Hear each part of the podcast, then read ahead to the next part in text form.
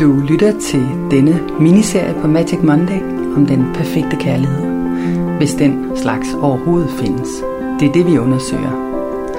Bag mikrofonerne sidder Louise Thy Østergaard, klummeskribent på flere medier, bl.a. BT, kendt for kærlighedseksperimentet, og Marie Louise Brændal, podcaster og indehaver af firmaet Recreate You, hvor hun har hjulpet tusindvis af kvinder med at finde kærligheden. Jeg selv hedder Nana Asgård, jeg er forfatter, journalist og stifter af The Hero's Journey i Danmark. Desuden er jeg en af landets første 7-7 børn og vokset op i et kollektiv og lever i dag i en patchwork-familie. Vi tre undersøger sammen på hudløs og ærlig vis nogle af de svære emner, der handler om for eksempel at leve med 2 mænd i et ægteskab, om alle de forbudte og svære tanker, man kan have, og hvad filan man gør, når lynet slår ned.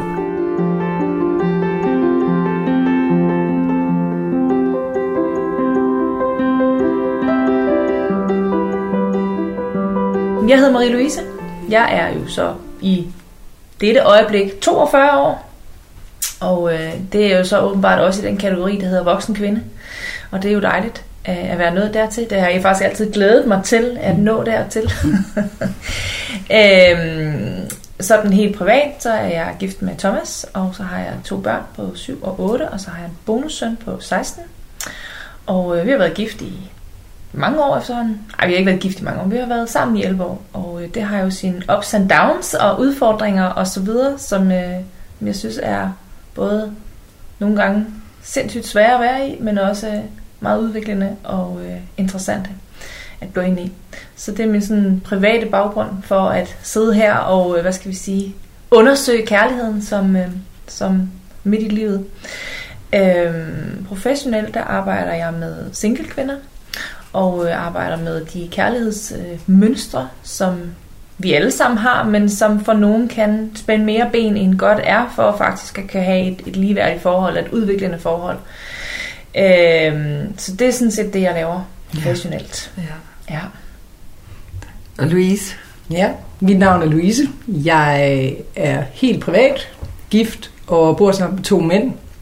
Jeg har kun en seksuel relation med den nye mand. Ja. Og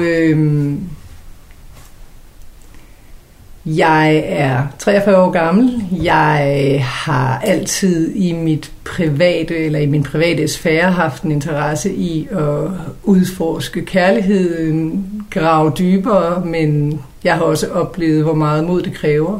Og det mod har jeg skulle finde et eller andet sted, og det har også ført mig til en mere professionel vej, hvor jeg er gået ind i den personlige udvikling og har uddannet mig til at være EMCC-certificeret coach, og jeg er EFTMR-terapeut, og så har jeg udviklet min egen teori, der hedder Emotional Reflection Theory, som handler om det her med at være i nuet, turde være i nuet, og være i nuet med hele sig, fordi hvis vi er i nuet med hele den vi er, så er det også lettere for os at turde følge de impulser, den intuition, den umiddelbare mavefornemmelse, som vi møder på vores vej i livet.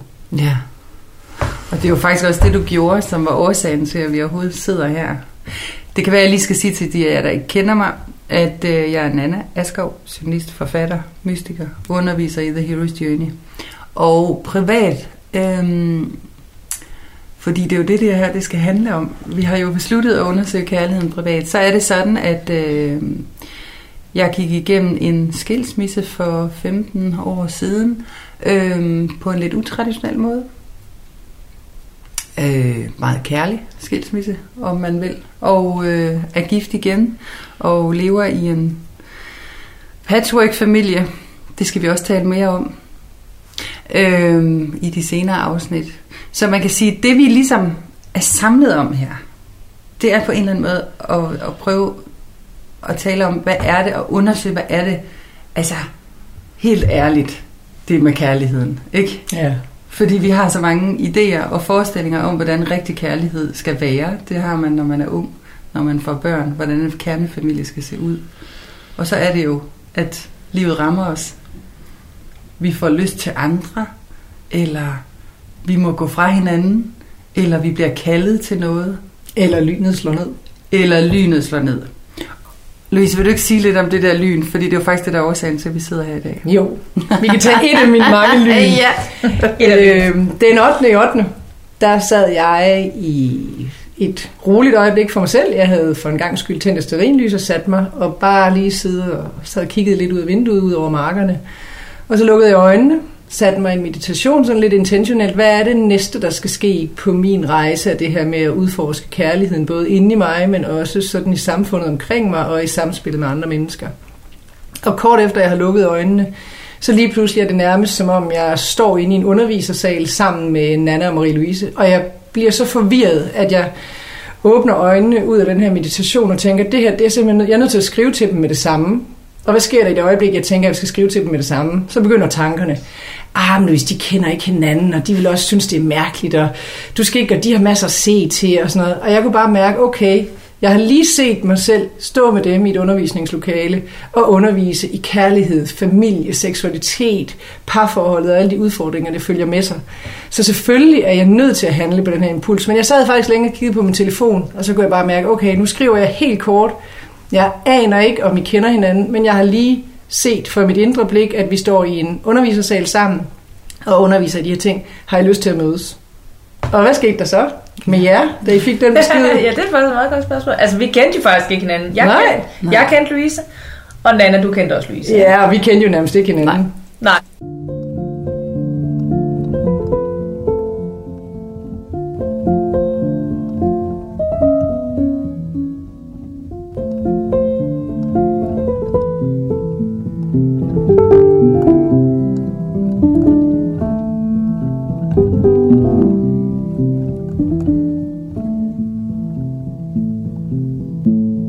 Altså jeg vil sige, for mig er det jo sådan en, jeg synes med alderen, jeg er blevet bedre og bedre til at følge mine impulser. Det er faktisk noget af det, jeg sådan, det er jo også igennem hele min undervisning med The Hero's Journey, og du kan ikke undervise i noget på det niveau, nogen af os gør, hvis du ikke er klar til at gå vejen selv. Så jeg vil sige, det der med at følge impulser, da jeg var yngre, der havde jeg rigtig travlt med at lukke dem ned. De var tit skamfulde. Altså jeg ved ikke, det kan også være nogen af jer, der lytter med derude. Det der med at få impulser, lyst til at gøre et eller andet, gå hen og hilse på en eller anden, eller gribe ud efter en eller anden, eller sige sit job op, eller tage ud og rejse, eller købe et eller andet. Kender I det ikke? Altså de der impulser, man kan have, de var tit forbundet med noget skamfuldt. Nu synes jeg, de er forbundet med noget energifyldt, noget glæde, noget livsglæde. Så for mig var det sådan, men egentlig bare et ja. Og det er faktisk noget af det, jeg bruger kræfter på, det er at mærke ind, hvad siger mine celler? Siger mine celler ja. Ja, sådan havde jeg det faktisk også, da jeg fik din messengerbesked fra det vest. Ja. Og jeg tænkte, jeg ved ikke, hvem hende der Nana er, og så godt kendte vi jo heller ikke hinanden, Louise, men jeg var også bare sådan helt klart. Men jeg har også virkelig trænet min intuition eller impuls, eller hvad vi kender det, i mange år. Altså jeg kører hele min forretning stort set kun på impuls/intuition, så det var meget... Der var ikke noget med noget, da du skrev den besked. Jeg var sådan, ja, det skal vi da. Ja. Jeg kan elske at åbne døre, jeg ikke ved, hvad der er bag. Ja. Og det vidste jeg ikke med den her dør. Men det viste sig jo at være noget meget dejligt. Ja. Og det, der er interessant i det, det er faktisk, hvis vi skal tage en af mine ømme punkter, det er det her med afvisningen. Fordi det her med at få så stærk en impuls, og så tænke, okay, det her, det føles så rigtigt i hver en af mine celler. Ikke har jeg bare følt det, jeg har også set det. Så det her med så at turde handle på den, altså virkelig finde det her mod frem til at sige, okay, jeg er nødt til at handle på det her, fordi jeg har lige set det, men hvad nu hvis? Hvad nu hvis de afviser mig? Ja. Hvad nu hvis de synes, at det er fuldstændig latterligt? Hvad nu hvis de tænker, at jeg har ikke respekt for dem og deres tid? Men jeg kunne bare mærke, at jeg skulle gøre det. Og jeg tror simpelthen, at det jeg oplevede her, det var, at jeg trak mig ud af meditationen for at skrive umiddelbart. Jeg skulle ikke vente. Fordi hvad det, der sker oftest, når vi venter, jeg gætter på, I kender det, sikkert også jer, der lytter med, at så tager tankerne over. Ja. Og så er det de her negative tanker, der får os talt ind i en spiral af, det er også en dårlig idé, og det giver ingen mening, og der er ikke tid. Så jeg kunne bare mærke, okay, det er nu. Jeg må handle nu. Ja. Impulsen har lige været der, intuitionen har været soleklar. Nu gør jeg det. Ja. Og så blev jeg jo vel modtaget, så jeg slap for en afvisning. Jeg fik faktisk vist i mit indre system, at okay, hey, du bliver ikke afvist på dine dybe impulser. Nej, Det er enormt frisættende, ikke? Ja. Præcis. Ja. Og spørgsmålet er, hvor tit vi giver os selv den gave, faktisk at sætte os selv på spil ved at ture og handle på en impuls. Mm. Med den risiko, at vi kan blive afvist, men faktisk også med den kæmpe forløsning, der er, at vi kan blive modtaget. Ja. Mm. Altså, jeg ved ikke, hvor mange gange jeg har oplevet at sidde i et fly, eller i et tog, eller på et museum, eller et eller andet, og se ind i øjnene på en eller anden og vide, vi kender hinanden. Mm. Eller der er et eller andet der kunne være spændende at undersøge, men man reagerer jo på det. Mm. Altså. Mm. Præcis. Jeg tænker, at det der med at være bange for at blive afvist, det tror jeg, de fleste kender på en eller anden måde, men der er jo mange sådan former af det, der er jo også bange for, altså folk i det hele taget er jo en... Det er et helt tema i sig selv, så det er jo en af mine yndlingstemaer, obviously. Men man kan sige, jeg tænker jo, noget af det, jeg rigtig tit taler med de kvinder, jeg arbejder med om, det er at ture at være villig til at risikere. Ja. Altså fordi det der med at være villig til at risikere at blive afvist, men det kunne også være at være ture at risikere at blive såret igen, fordi hvor er der dog... Altså, jeg sidder her ikke med min hellige gral og siger, at det gør jeg aldrig nogensinde, men at hele tiden kunne træde ind over at være villig til at risikere. Ja. Det tror jeg er så vigtigt. Alle steder, i kærlighed og jo i livet generelt, ikke? Altså, at vi er villige til det, fordi nu siger jeg vi, fordi jeg tænker, at de fleste kender det, lever ofte i sådan en illusion om, at hvis jeg bare ikke gør det der, så gør det ikke ondt. Ja.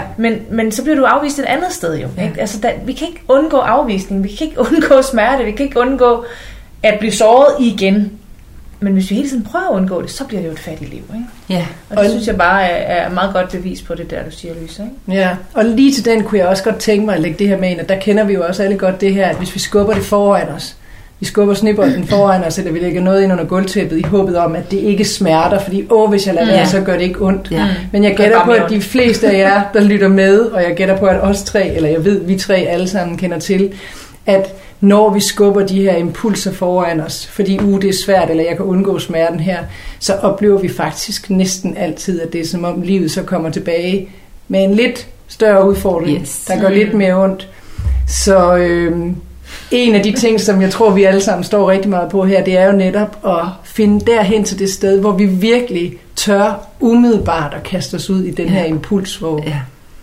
Jeg ved, at det er noget af det, du har været rigtig god til. Altså i dit liv, Louise, ikke? Ja. Fordi nu har vi jo haft nogle indledende samtaler. Og netop det der med at handle på impulser. Ja. Og det skal vi jo snakke rigtig meget om i de næste afsnit. Ja. Det er jo det. Ja.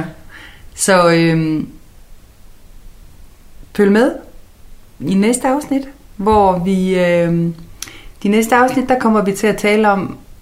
Vi kommer blandt andet til at tale om din historie, Louise, om at stå med, med en impuls, der kan ende med, at man deler kærligheden mellem 3 mennesker. Vi kommer også til at tale om frygt. Det kommer vi til at tale rigtig meget om, ikke? Vi kommer til at tale om, hvad er det, der sker, når lynet slår ned.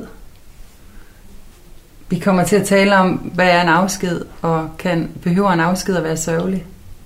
Ja. Skilsmisser. Der er mange spændende ting, vi skal tale om.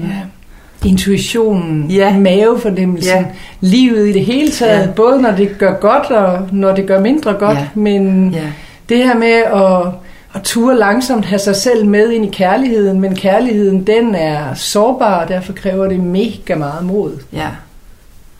Skal vi også tale lidt om tantra-sex, har jeg egentlig tænkt på? Ja, det kunne vi godt. Det kunne vi godt, ikke? Ja, det kunne vi godt. Hvis der er nogen, der har interesse i at lytte med. Ja. Nej, det tror jeg ikke, der er nogen, der gider høre. Det tænker jeg heller ikke. Det er nok det kedeligste. Ja, det er det kedeligste. Kære lytter, tak fordi du lyttede med. Vi ses om en uge. Hej. Hej. Hej.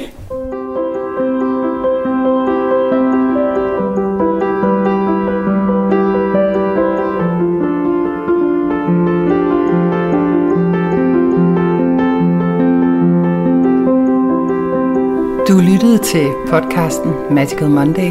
Mit navn er Nana Asgård.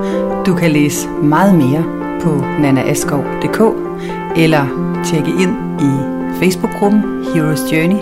Den er gratis. Vi ses.